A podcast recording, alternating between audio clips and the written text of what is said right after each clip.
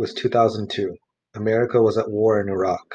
A good friend said something that made me think he was against the war, but he said it casually, like he assumed I agreed. I didn't. My father is a soldier. He gave years of his life to the army, 25 months of it in Vietnam. My uncles were soldiers, a couple of great uncles, too. One of them was Tom Turnage, serving at the Pentagon as Director of Selective Service. I felt my face flood with heat. Don't you believe some wars are just? I asked my friend. Then I walked away and studied to prove him wrong. After a couple years of reading, talking, and praying, I found myself at an unforeseen crossroad. I had to choose between God and pragmatism. I realized the just war doctrine, by the admission of its many authors, was not written to help Christians be faithful, but to be practical, to preserve their lives and their way of life. Pragmatism is the God of just war theorists, not the God of the Bible. I had been no better. Every war discussion I'd ever had eventually devolved into me asking the question what are we supposed to do then? Let them kill us? Or the more personal version, what if someone breaks into your house and rapes your wife?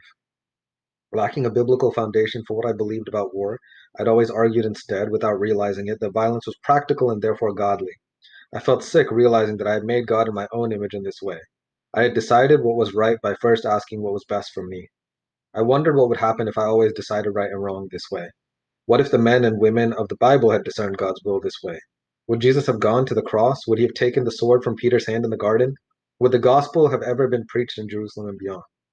If God's will is always that which protects my life and my way of life, then I will have no need of God. My life is paramount, my will is chief, and I am God. I talked through this with an older, wiser Christian who had also served in the military. I told him I didn't want to, but I was feeling the need to at least ask God what he thought about war and then seriously study scripture and Christian history. Well, he said, if it turns out that following Jesus means America is taken over by Muslims, I just can't follow Jesus then. I don't want to know. Shaun Groves, God or Pragmatism. I'm not certain today whether or not pacifism is true. That's not the point of this article either. The point is that God has used my questioning of Christian pacifism to teach me a great deal about myself. Namely, that so often I've gone about getting at the truth all wrong. The truth is not practical. It is not always the thing that preserves my life or solves a problem quickly and permanently. The truth is tied to context. What is true then and there for them is not always true at all times, everywhere, for everyone. The truth is not determined by my obedience. If the only commands of God are the ones I can always and easily keep, then God's not asking much of us. Shaun Groves, What Pacifism Taught Me About the Truth and Myself. I've seen a lethargic infant girl held in the skeleton arms of her mother. I've heard eyewitnesses tell stories of how religious warfare destroyed their life and nation. I've prayed with a leper whose healing has never come. I've been rebutted by eloquent atheist apologists spewing razor sharp logic and philosophy, and none of this made me doubt the historicity, truth, and power of the Christian faith.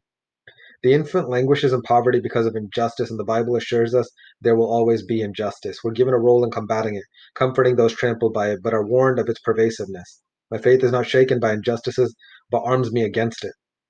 Nations and innocents are ravaged by warfare because of pride, pragmatism, and a lack of creativity. The Bible tells us that peace is something made, imaginatively and diligently hammered out on the anvil. Few do this work. Most choose instead to put self interest and immediate need ahead of the ultimate, faithful imitation of God. Love your enemy. Be perfect as your Father in heaven is perfect. My faith is not shaken by violence, but outlaws it and provides a supernatural alternative. The suffering of the sick is bruising from the fall, we pray with the sick, live with the sick, serve the sick, and sometimes they're healed in an instant, healed by medicine, healed in time, and sometimes not at all. Together, sickness and the rarity of healing make the revelations of God known as miracles possible. If every prayer was answered, every affliction cured, they would not be called miracles, but ordinaries, and we would neither notice them nor credit them to God. My faith is not shaken by sickness, but essential to face it. Atheist evangelists are just fully clothed Adams and Eves, unable to believe in a God whose parameters they disdain and character they distrust, as if a creator's existence hinges upon creator's creation's approval. A God I don't like or understand at times is no less God. Their reasoning is unreasonable, and as old as the Bible, they try their damnedest to disprove. My faith is not shaken by atheism that serves God's purpose by proving God's thoughts are not my thoughts. But today my faith is shaken. Two friends are in conflict. One will leave the church they both attend. Two people unable or unwilling to admit fault, to confess wrong, to beg forgiveness and to give it, to move forward, leaving the offenses in the forgotten past. Two people, the Bible says, are possessed by Jesus himself, their hearts supposedly tilled by the Holy Spirit to yield love, joy, peace, patience, goodness, kindness, faithfulness, gentleness, and self control. Two people who stood to, in the water and pledged their allegiances to Jesus as Lord over their sin and death, their thoughts and feelings and relationships and hurt.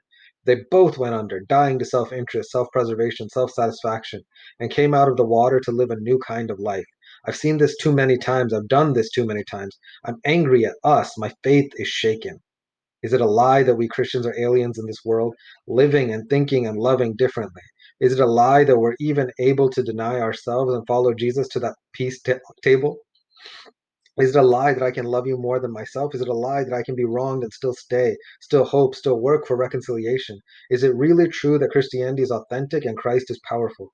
Two friends are answering that question right now the way that I and too many Christians in the churches I've called family over the years have, with a resounding no. No, God can't make this right. Well, if God can't, then Christianity is a lie and Christ is impotent. I believe. Help my unbelief. I'm shaken. Shaun Groves. What causes me to doubt Christianity? Compromise where you can. Where you can't, don't. Even if everyone is telling you that something wrong is something right, even if the whole world is telling you to move, it is your duty to plant yourself like a tree, look them in the eye, and say, No, you move. Peggy Carter, Captain America, Civil War. Judy, you ever wonder how your mom and me got to be so darned happy? Well, we gave up on our dreams and we settled, right, Bon? Oh, yes, that's right, Stu. We settled hard. See, that's the beauty of complacency. If you don't try anything new, you'll never fail. Zootopia. Are you familiar with the marshmallow test? Researchers at Stanford offered kids one marshmallow now or two later. The ones who chose to wait generally had more success later in life because of their ability to delay gratification. This is my only point. We are offered something greater than marshmallows, even if we have to wait our whole lives, that's a blink in terms of eternity. We're constantly tempted to cut corners, to cheat, to settle. Jesus was too. In the desert, the devil offered him the opportunity to avoid pain. He could have glory right then, without the cross. Jesus declined. Sight and Sound Theater's musical Jesus repeats this struggle in Gethsemane. Satan whispers, We can find another way. That's the same lie he's been peddling from the beginning. He's still at it today. It's easy to be obsessed with the world we can see, hear, taste, smell, and touch. We are embodied for a reason. Our physicality and the attendant needs are not distortions from the fall, but specks of our good design. Life here is not a distraction, but neither is it the big picture. We're not just to endure however many days are counted out for us. We're to enjoy, to overcome, come what may. We can't do that if we're committed to convenience, though, if we hold security sacred. The ways of the Spirit are alien to the flesh.